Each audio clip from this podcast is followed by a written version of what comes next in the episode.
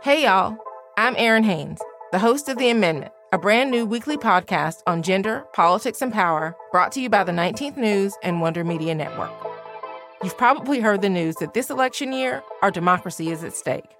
On The Amendment, I'm breaking down what that actually means, specifically for the marginalized folks who depend on our democracy the most. This is a show that dives past the headlines and gets clear on the unfinished work of our democracy. Listen to the amendment now, wherever you get your podcasts.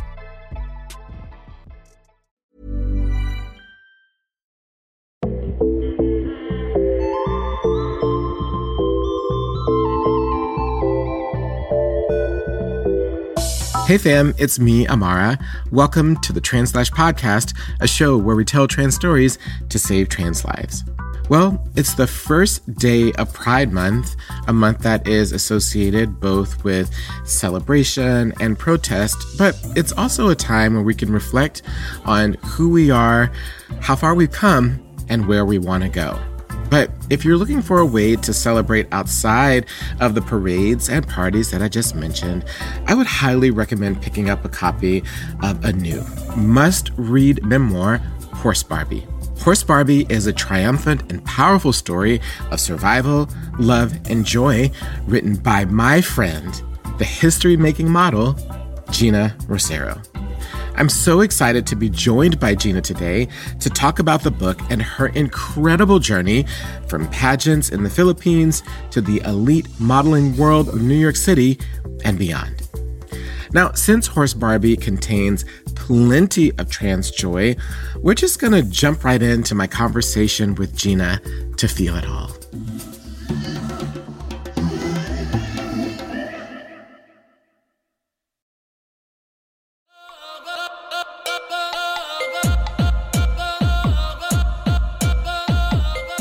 I'm so thrilled to be joined by model, public speaker, and now author Geena Rocero.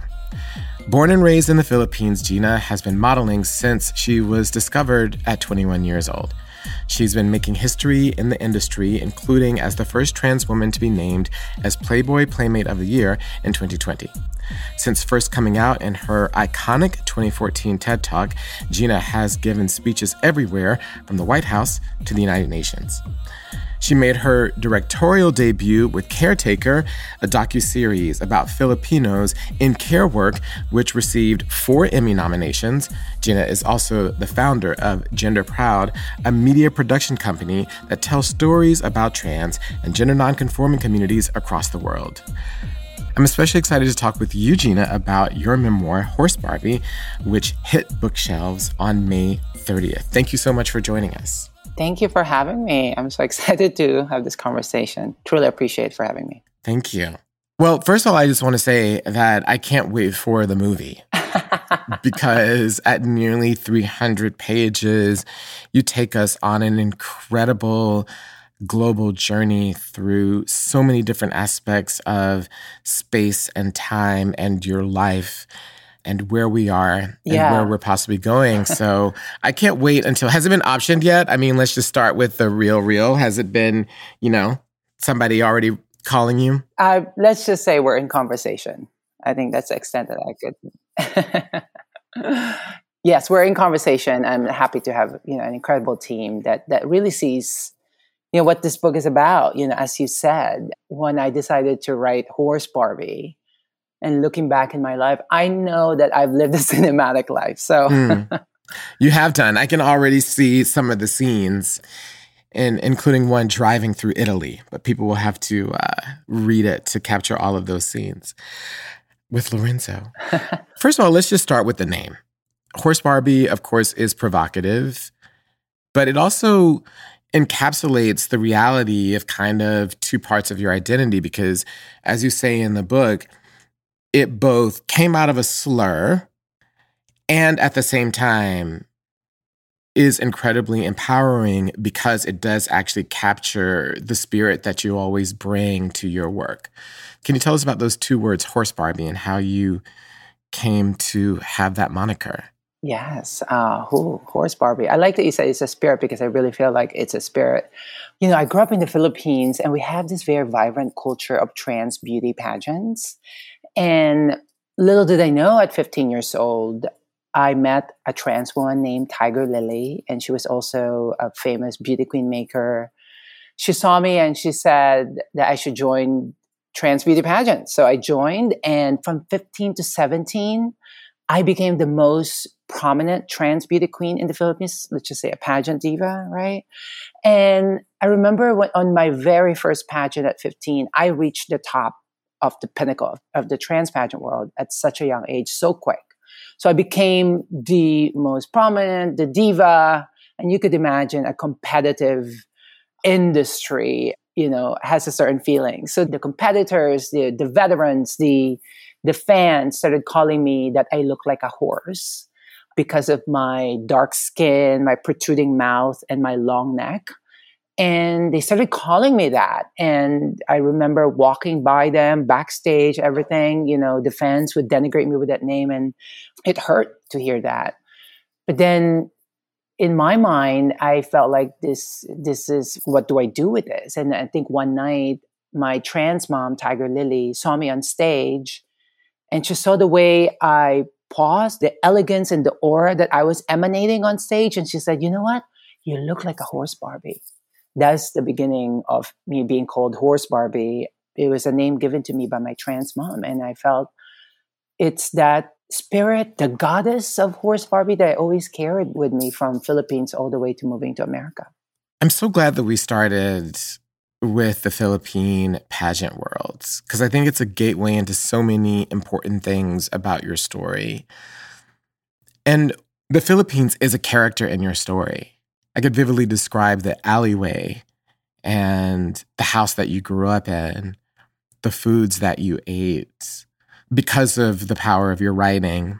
But the Philippines is a character both as a place of pressure and economic pressure and poverty and political pressure, but also at the same time of liberation with respect to the way that the culture historically has made space for trans and gender nonconforming people and of course gay people and the way in which the pageant world for you was a platform to access to a wider world in the Philippines. So I'm wondering if you can talk about the way in which you reflect on this duality of the Philippines as both the place of extreme pressure for you, but also possibility. I have a very complicated relationship um, with my motherland for sure. But certainly when I was writing this book, you know, I've lived half of my life in the Philippines, half of my life here in America. So I, I always will have that perspective of being born and raised in the Philippines, growing up there.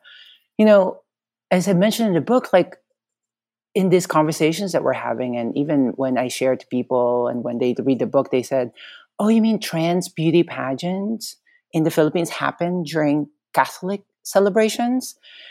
And the American perspective sense, the Western sense would say, Oh, you mean it's accepted because it's visible. And I'd like to offer a more nuanced, you know, sort of response to that because in the Philippines, uh, we have had a long history of gender fluidity in our culture in our language, we don't even have he or she in our language. It's a gender neutral language. So trans and gender non-conforming people play a very crucial role in society in pre-colonial Philippines. They're the spiritual leaders, the advisors to the kings and queens. You know, it's upheld in, in our culture. But then 1521 happened. Ferdinand Magellan got to the Philippines, thus the beginning of 333 years of Spanish colonization. So you could just imagine when they got to the Philippines and they saw that the spiritual leaders are gender nonconforming people. I mean, they're called the Babaylan, Lakapati, Asog. There's so many different names and language how we, des- how we describe gender nonconformity and gender fluid people in the Philippines. You could just imagine what they did, right? And then for 333 years, we followed the Catholic calendar, meaning we celebrate so many Catholic patrons, saints. And uh, during those celebrations all over the Philippines, it's part of our culture. And then in 1898, we were purchased by America for $20 million from Spain. So we were an American colony for 50 years. So you have that forces and influence, right? And the confluence and the amalgamation of vibrant transpageant culture that happens during usually when we have a fiesta celebration, for example, celebrating, I don't know, fiesta of St. Peter right? In downtown Manhattan. On the fifth day of that celebration, that usually falls on a Sunday, the main event for the whole family to watch it's the trans beauty pageant. And that usually that stage is set right in front. The set of the pageant and the stage is usually right in front of the big churches in the philippines. So when i say that and people would say that it's accepted or because it's part of the culture the other side of that is trans people in the philippines are culturally visible but we are not politically recognized mm. to this day there are no rights for trans people to change name and gender marker on legal documents. There are no comprehensive anti discrimination protections. Still to this day, a lot of uh, the trans community and the people that I work with and, and my trans family in the Philippines, we still do DIY when it comes to hormones or finding affirming mm-hmm. care. You know, there is a country with 105 million population. Yes, some things has changed, but there's still, I mean, there's only a handful of medical establishments that supports endocrinologists that would provide care for trans people. Mm. So we have that. There's so many dualities in your book and and living in contradictions. That's one of them. Another contradiction, almost a character in this book is the ongoing sort of tension between the United States and the Philippines. As you describe, on the one hand, being a place that was a colonizer, that did fight a very brutal war in the Philippines, a very costly one in terms of the local population there. But at the same time, is the place where so many Filipinos, including your mother, came to have a better life in the United States. Mm-hmm. And also for you, that same contradiction of coming to the United States exactly as you described, where you could legally be recognized as trans, change your gender marker. So many of the things that you did when you arrived here at the invitation of your mom, but at the same time, losing the cultural place that you had in the Philippines as a trans person, which was missing here. So I'm wondering if you can just talk a little bit about that, also that contradiction that exists between the US and the Philippines and how it manifested for you as a person?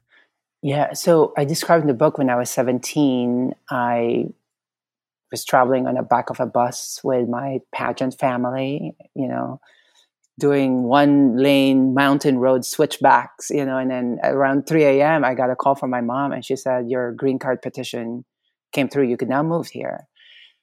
And at that moment, I was 17 years old. I was, again, the pageant diva. I actually said no to my mom. I didn't want to move to the US because, you know, I was young. I was, I had everything, was making money. Why would I leave the Philippines, you know? And then a few weeks later, she came back and she called me again and she said, but you know, if you moved here, you could change your name and gender marker on your legal documents. A policy that's still to this day not possible in the Philippines. So from the moment she said that, I was like, forget everything. I'm moving to America. So in 2001, I got to San Francisco at 17. You could just imagine the culture shock of a place. I yes, seeing my F on my gender marker was the affirmation and the freedom and the validation that I needed and that I wanted at that time. But then the first question I asked my mom, where are the trans beauty pageants? The way that we have it in the Philippines, it's like there's no such thing. So that that made me sad as a 17 year old trans, you know, Filipina. But then the very first trans representation that I saw on national television is on that show Jerry Springer, and I saw how trans people were treated, or obviously it was a circus in the way Mm. gender is treated. That was the beginning of shame for me. Like, this is how trans people are treated here. I could be legally recognized, but I'm not culturally accepted. So that presented that contradiction, and I, I have to say, it it it affected the way how I view myself, how you know, it kind of dimmed the light that that I had, this vibrant trans Filipina beauty queen to well, I can't do that, you know. So I started working in, you know, Macy's and cosmetics. You know, I thought it was a pageant adjacent world, and I met my community of trans Filipinas working there. And I went to school. I thought I wanted to be a psychologist, and you know, I was living that life. And you know, in reality, because I have forgotten that big dream that I had because of seeing how trans people are treated in America. Mm-hmm. I mean, one of the things that you describe really vividly is not only the Jerry Springer episode, but kind of the brushes that you and the community that you had found in San Francisco had with violence, either on trips or people that you knew or that your community knew were murdered. And that as a survival tool in the United States, one of the practices that you adopted was on being stealth. And one of the quotes that you had that really stood out for me, which embodies kind of this contradiction that we're talking about, was you said, Quote, I left the Philippines where everyone knew I was trans, only to find myself in the literal closet in America. Yeah. You know, for so long I I believe, you know, what America promised of freedom and acceptance and the dream of, you know, what this country promised and and the myth, right, of, of that story. And then I certainly took it on its head and say, well, it's more complicated than that. I was out and proud in Asia, but here in America, I literally had to go back to the closet and hiding in the closet because there was a possible violence waiting for me right outside that bedroom. So that did a lot to myself. But then, you know, after many, many years in San Francisco, I knew in, in my heart I wanted to pursue a career in in the arts, in, in fashion. There was a woman named Tula, Carolyn Cossey, she was introduced to me by my trans mother, Tiger Lily. And she's, I mean, she is an icon in the community. Her story is like a myth, right? So I remember being shown her newspaper clippings, even in the Philippines. So Tula being a fashion model became my sense of possibility at such a young age. And little did I know, you know, a lot of my career trajectory became that trajectory. And talking about contradiction as well, like Tula became the sense of possibility for me, but also a sense of caution that you could achieve the dream potentially. You could dream about being in fashion, but you better be careful to not share everything about who you are, to hide all the aspects of what makes you a trans person. Because the moment you get outed, your career would vanish. Because that's what every trans woman, trans fashion model, when they got outed, their career disappeared but I had a dream. So in 2005, I, I wanted to pursue that. And that's why I moved to New York City in 2005 to pursue a career that I really, truly wanted, knowing that these are the contradictions that I have. So you come to New York, right? It's so interesting that for so many people outside of the United States, I don't think people in the United States realize this. The way in which television and our media overall shapes the way that people see our country. Mm-hmm. It's not only the portrayal, it's the definition of America, what we show on television. And so for you, I was really um, amused and delighted when you spoke about the way in which New York being in certain sitcoms like Friends and other things had shaped your view of New York. But you land in New York and then embark on a modeling career, which relatively quickly becomes really successful. And you are in that kind of heyday of sort of pre financial crash New York modeling world where there's this really rush of an intersection between the financial world, entertainment, and models and just kind of stars overall. You were right in that mix. And I'm wondering for you, what that was like. There's so few people that were kind of in that mix. I mean, you know, you were, for instance, on page six and literally in the heart of that go go world of that time. Yes. I mean, New York City, Chelsea area right now, 27th Street. That used to be Club Row. That whole area is clubs, after hours clubs, and everything. Mm-hmm. I was 21 just turned 21, moved to New York City, a young, single, vibrant fashion model, trans woman, obviously, you know, stealth. I was having so much fun. You know, I was living the life, right? And doing the thing, working as a fashion model.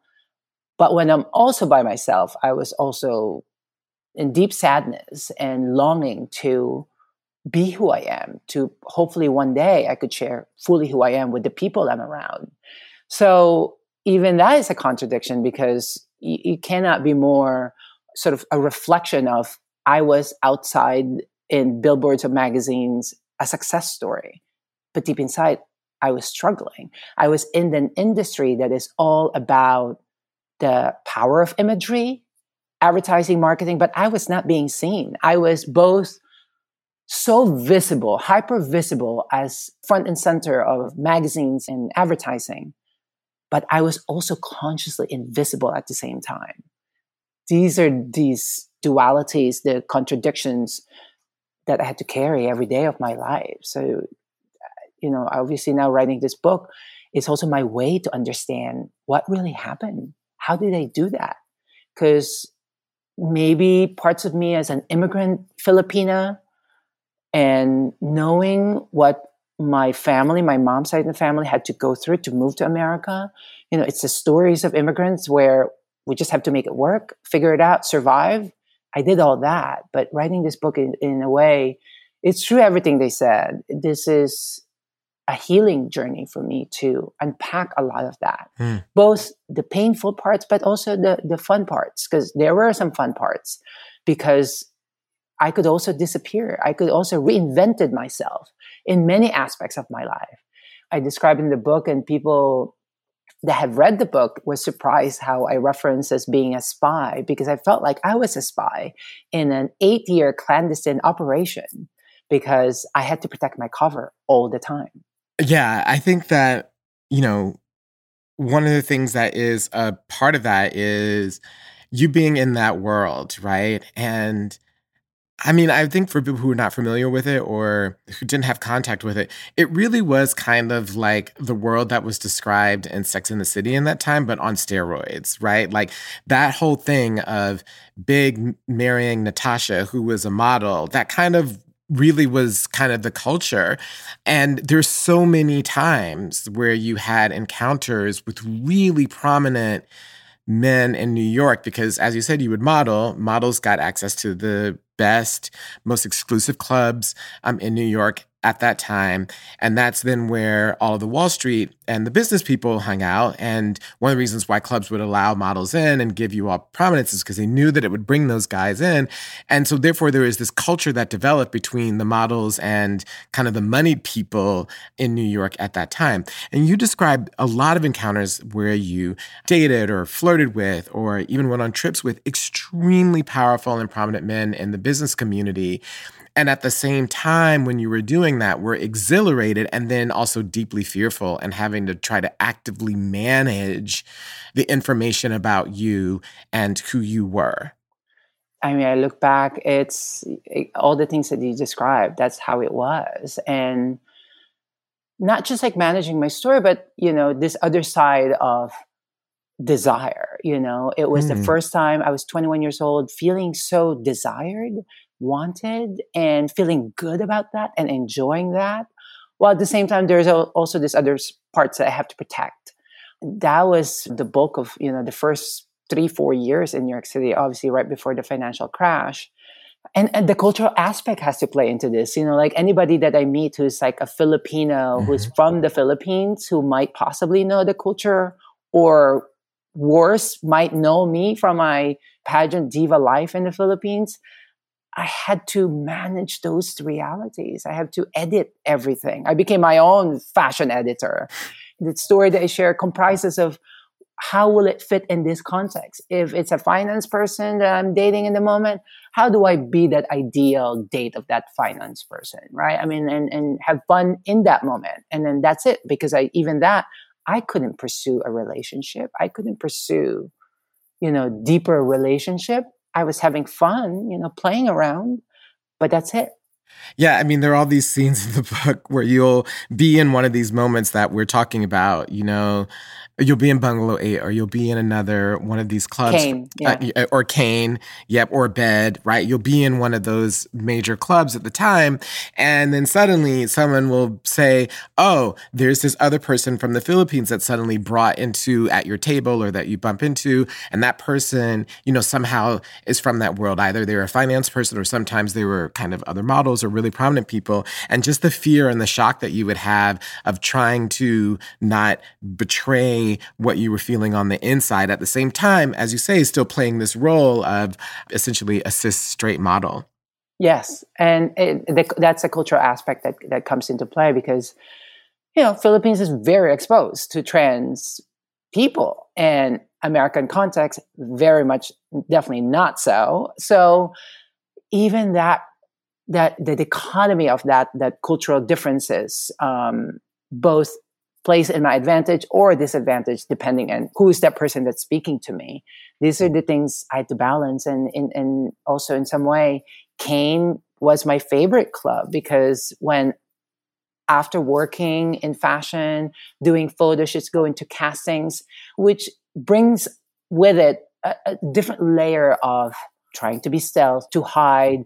I want to bring tampons in my bag in case like i'm in a cattle call of castings that lasts for like a couple of hours and I'm in the bathroom with another model, if they ask a you know a tampon, I could give them a tampon because I'm a cis model. Wow. You know, the things that you have to do to even like speaking right now, um, speaking in a certain voice. I used to be so worried about those things. Mm. I mean, the word that we describe it now is gender dysphoria. For me, it was just like, I'm a spy. How do I protect this cover and and be the this story that I'm sharing to everybody? Girl, I remember this. I would be in a photo shoot, and the look is big hair, right? Hmm. Put on big curlers in my hair. And then right before the stylist will put like the final touches, the stylist would want me to put my hair up, brush it, and flip my head back all the way.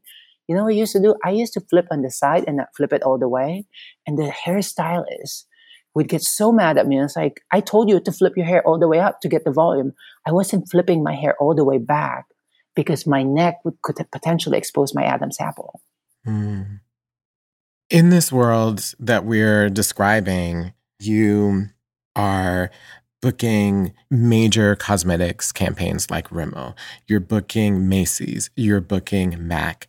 As I already mentioned, you are interacting with stars and talent. You know, supposedly Dave Chappelle flirted with you in a page six article. You describe how that didn't happen, but that Eh, you were still associated with let that. me let me also clarify yeah. that definitely did not happen no yeah, yeah. no I, yeah. I was just saying it did not happen it did not happen there's this world that you're swimming in right yeah and at the same time you speak about how just adding kind of a finer point to what we're discussing you're always ready for that phone call you always thought that every time your agent reached out to you that they were going to say something like guess what is it really true that you were, you know, assigned male at birth, quote, born a boy, close quote, because um, that's in page six, or, you know, waiting for someone to, quote, expose you at every single time.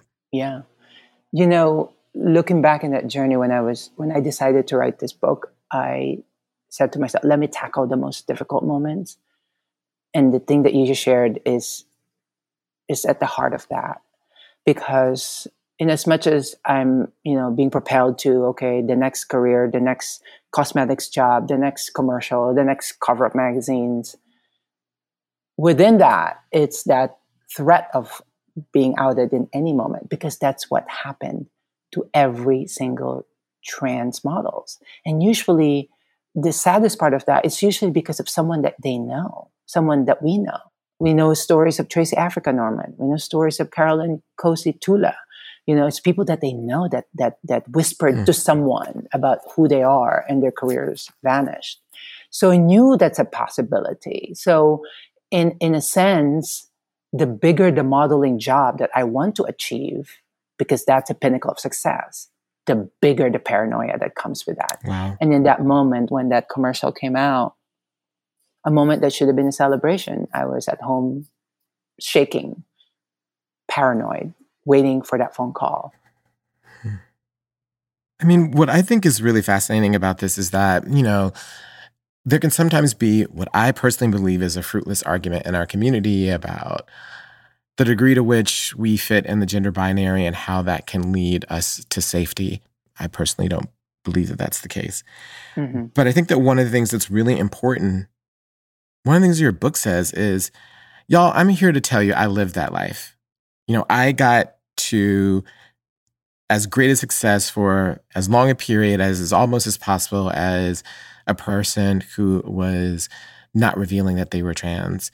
And I'm here to tell you that there is no such thing as totally living stealth, mm-hmm. that it's an impossibility, and that it's an impossibility not only because of, you know, someone eventually knowing, but also because of the toll that it takes on you personally and psychologically. That seems to be a key thing that you're saying, or that it's easy to come across from your book. It is very much so. I think, you know, writing this book, my decision is I'm just going to share the story that happened to me. And as what you were saying, I completely agree with that because the other side of that is still you think that you just want to reach that whatever definition of being stealth and quote unquote passable. We're still upholding this whole notion of you know the gender binary. We're still mm-hmm. upholding the ideals that that you and I know in the work that we do is BS.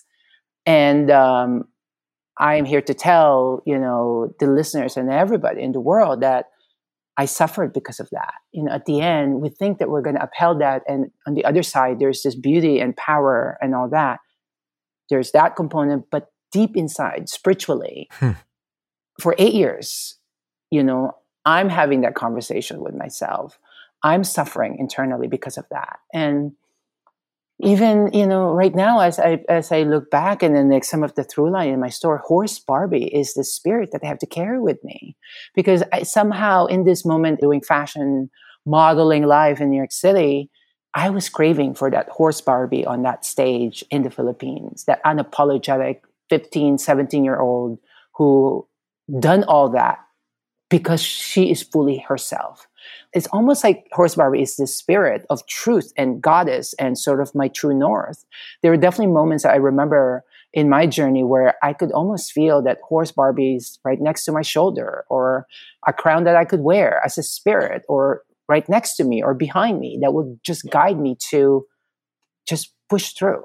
You know as difficult as it is you have to push through one of my favorite lines from the entire book kind of encapsulates everything that we're talking about and he said, quote, I felt iconic and dysphoric all at once. It's absolutely true. I mean, in many, many sense, because so many people would want to have this dream. And yes, it was a dream, it was possible. But with that comes with the threat of, of losing everything because of this iconic dream that I was able to achieve. You know, it's it's a double-edged sword, you know, physically, spiritually, mentally. Eventually that world popped, it ended.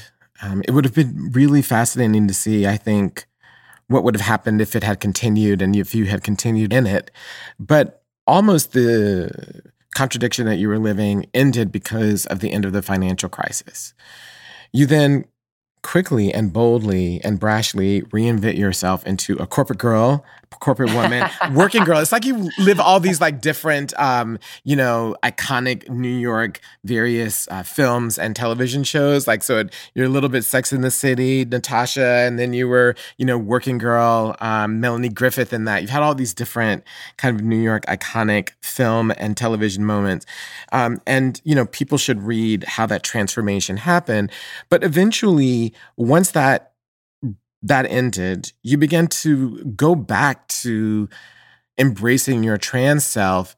And one key moment is when you were in Tulum and you saw turtles hatch. You had found love during this time as well, after everything unraveled. It's kind of a grounding phase for you.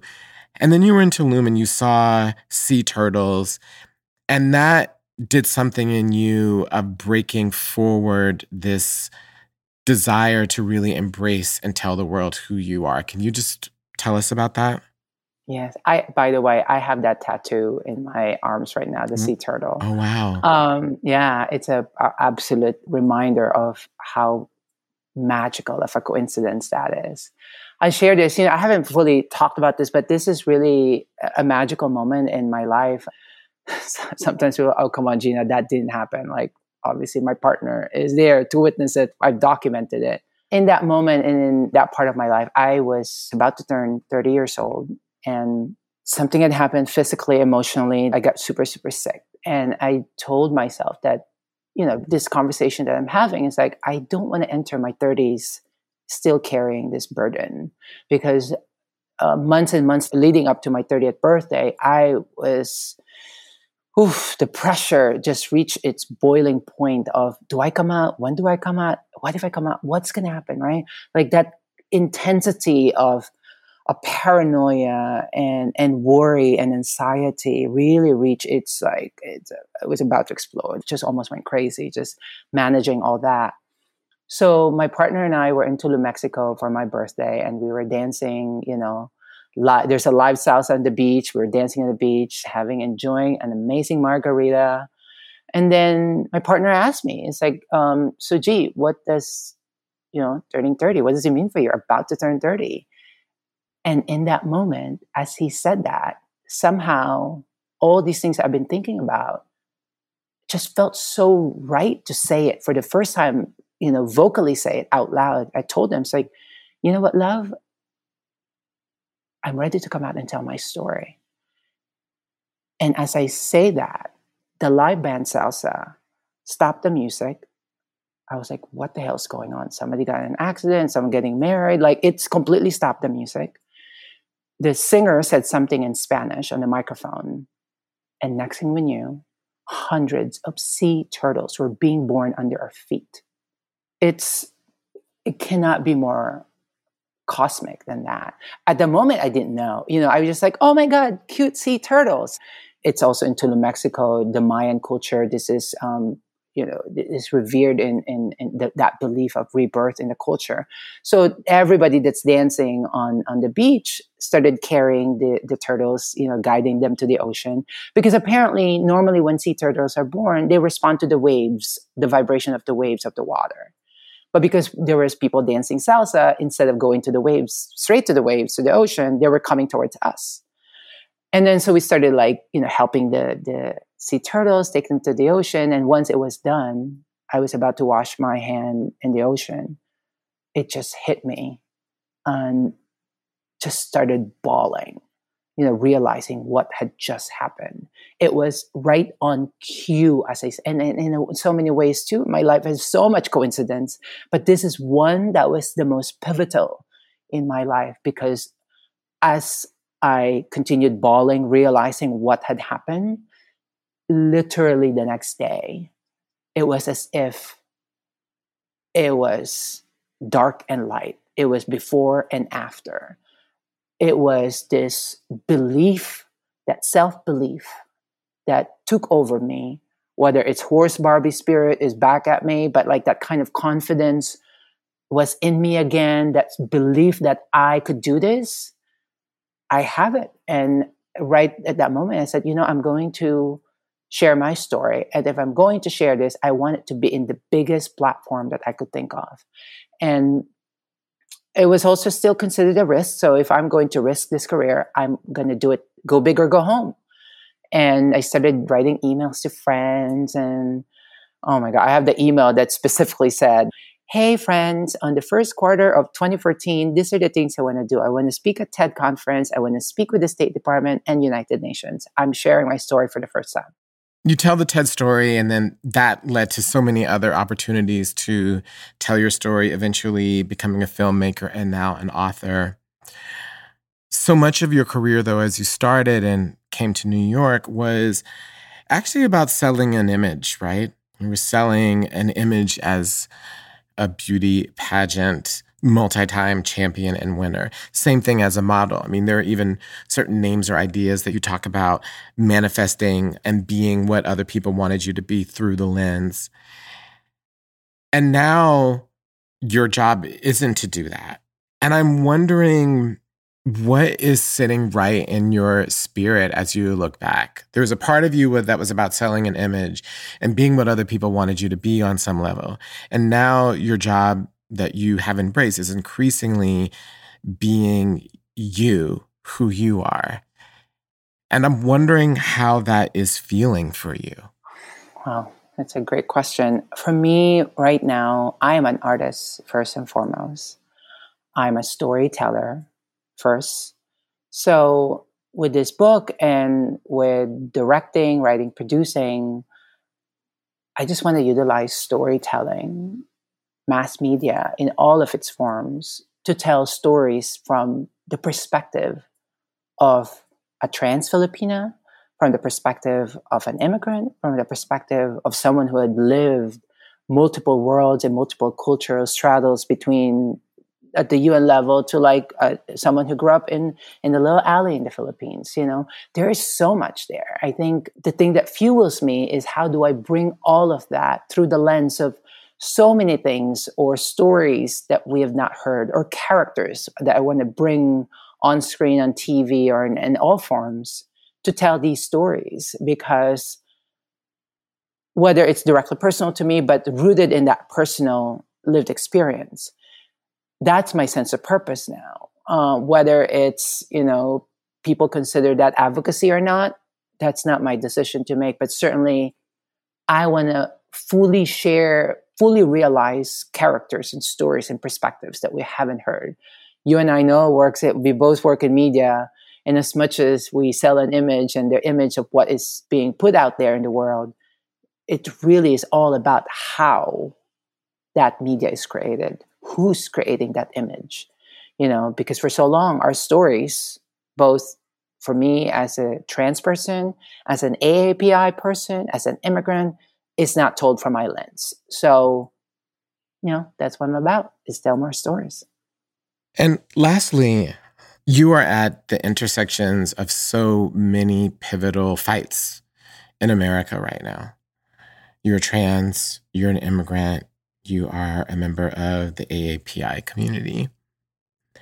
And for those who might be listening who are, are not any of those experiences, or maybe part of them, what do you think is an important thing to know about living at that intersection in the United States.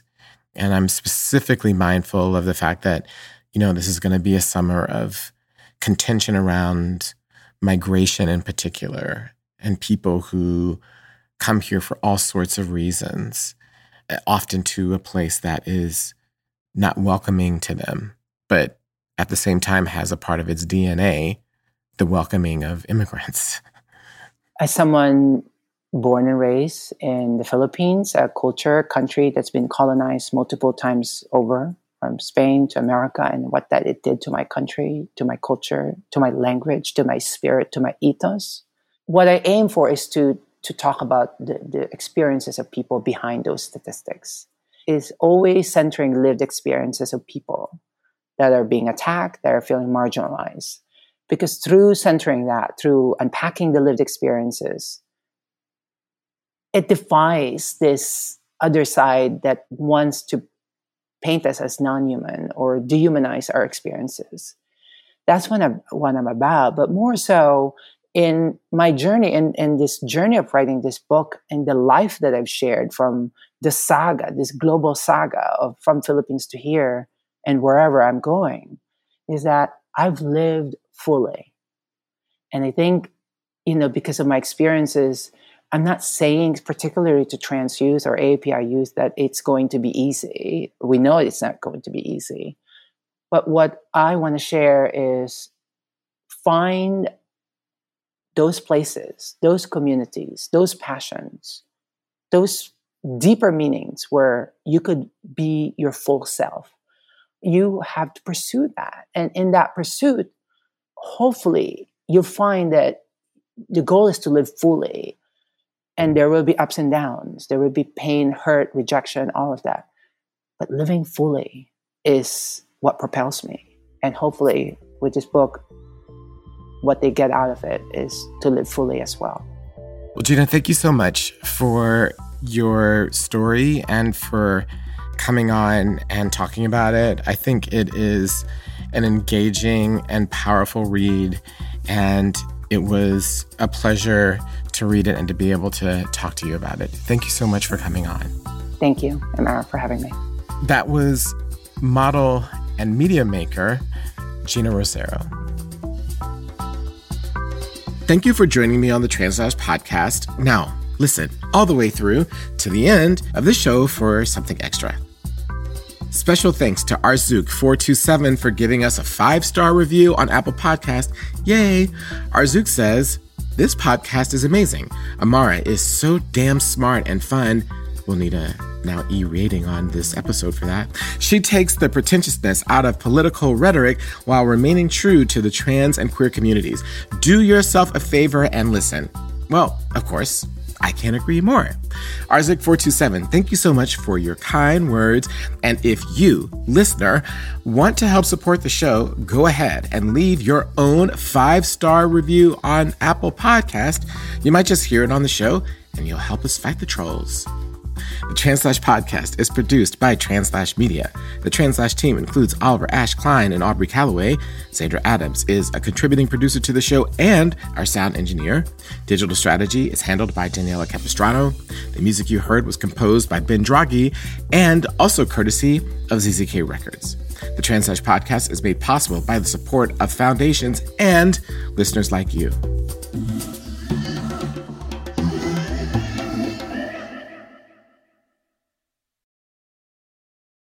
What am I looking forward to in the next couple of weeks? Well, it's going to be a whirlwind Pride Month for me, as it is so many in our community.